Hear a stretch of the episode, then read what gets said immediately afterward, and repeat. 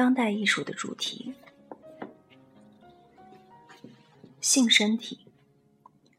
尽管在某些时期和某些地方，性主题曾被否认或压制，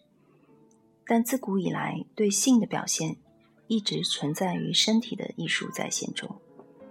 例如，早期的印度具象艺术对感官享受的描绘常常到了色情的地步，而早而早期基督教艺术却将人体的感官欲望隐藏于呆板、僵硬、城市化的外表之下。文艺复兴之前的基督教艺术中，即使人像被赋予带有性意识的姿势，其目的也是为了表现遭天谴的罪恶行径。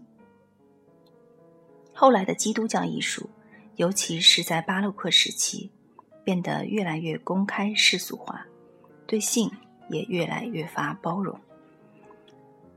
西方当代艺术中的具象艺术中有许多将身体性性化处理的例子。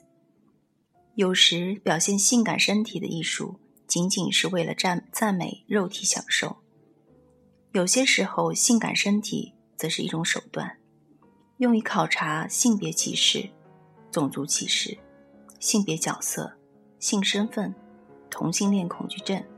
生育权、性暴力以及色情和情色之间的界限。例如，二十世纪晚期和当今的女同性恋、男同性恋、双性恋和跨性别艺术家，通过在艺术作品中公公开的表现同性欲望和同性关系。为争取他们的同性恋身份的公开合法地位而争而斗争。二十世纪八九十年代和二十一世纪初期的艺术中，性感身体对欲望和色情的表达稍显过度。罗伯特·科斯考克，一位出现于一九七零年代中期的著名表现主义画家，就创作了许多这类的人体形象。他的画作，了解过去是通往未来的钥匙。在某种层面上来看，就是关于如饥似渴的性诱惑力的夸张画像。他描绘了男女之间的强烈情欲。画中的黑人男子和白人女子，使作品的接受变得错综复杂。据科考斯据据科斯考特所知，种族研究领域中的性。一直是美国历史上饱受争议的问题。露西·利帕德注意到这幅画中的裸体形象都被捆绑在一起，他们既被激情所奴役，又受制于历史传统和历史禁忌。科斯考特利用运用露骨的无拘无束的夸张手法，来迫使观者认识到美国民族融合的暴力。以及我们目前对色情和种族的矛盾态度。当代视觉艺术中的惊人发展之一，就是女艺术家对性快感和性欲的艺术表征空间增长。这些女艺术家所表现的女性，并没有以被动的色情化形象出现，而是不加掩饰地表达自己的性需要和欲望。和其他有关性的主题一样，对性爱的表。表征随时间变迁而演化。起初，获得解放的女女艺术家们表现的是传统形式的异性性爱，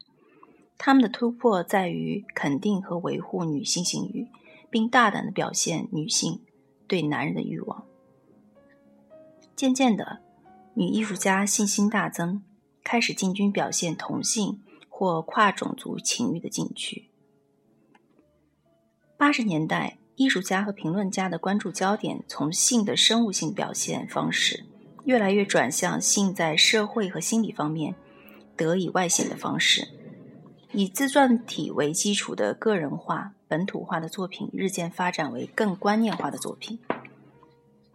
一些女艺术家拒绝去展示性饥渴的自然状态下的丰满女性酮体，而是更倾向于去考察影响和限制了的。女性性行为的社会、政治和心理系统，正如菲奥娜·卡尔森所言，八十年代初女性身体的物质性在其自身历史的重压下开始消失，并几乎成为图像生产者的禁忌主题，因为它会助长主流文化中对对象化、定型化表征的压倒性势力。当女性身体的物质性在线越来越成为问题时，女性身体却消解为大大量漂浮不定的能指和无关紧要的参照。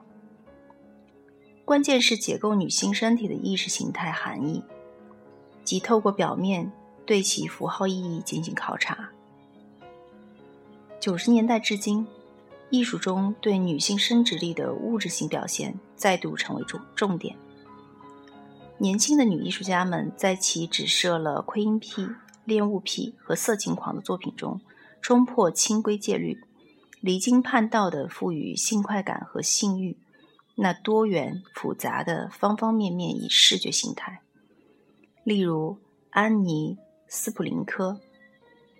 过去曾是一名性产业工作者，其因在表演中邀请观众通过医学窥视镜来观察其子宫颈，而于九十年代声名远扬。格哈达·阿曼在起始于九十年代中期的系列作品中，利用粘在油画上的刺绣线，被取自色情杂志的女性手淫图片进行了再创作。这种缝制技术是格哈达独一无二的创作标签。马林·杜马斯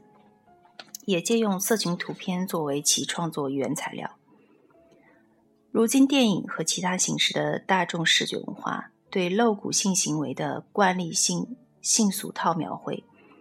或许正在迫使女艺术家们不得不提升其作品带来带给观众的震惊度，因为他们试图让观众认识到关于性议题的女性视角。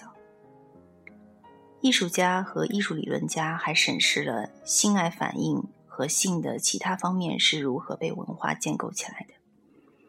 例如，劳拉·莱丁斯基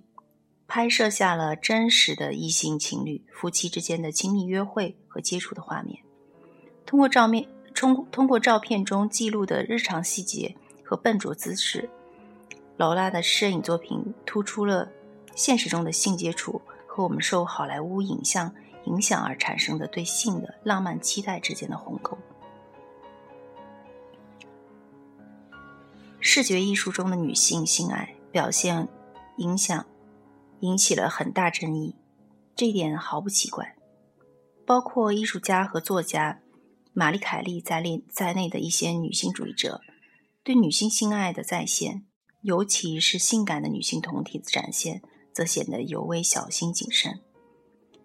他们的理由是，大众传媒对于女性身体的表现强化了女性。视为性对象的观念，这种表现是如此普遍，以至于它破坏甚至预先决定了观众在艺术情境中欣赏女性情色图像的方式。很多当代女性主义者认识到，一位女艺术家如果想要充分表达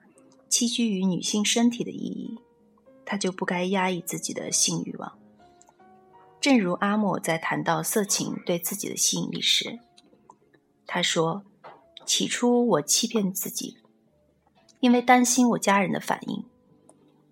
我想我用缝纫技术进行创作，是因为它是一种恭送的行为，而女人在杂志上展示身体也是服从的行为。所以我的作品讲的是双重顺从。”然而，作品中也有女性快感的象征。我认为，女人喜欢展示自己的身体，而男人则热衷于欣赏它。这里存在存在着对女性手淫、对性快感的暗示。这些力图在性表达和性再现中拯救主体性的女艺术家们，追寻着两个常常相互矛盾的目标。如何推动性表达的自由，以及如何抵制男性观众那窥淫式的、充满支配欲的审视？对付这个问题的策略之一就是含混。比如张怡制作的影像视频，表达了关于性快感和性回应的含糊信息。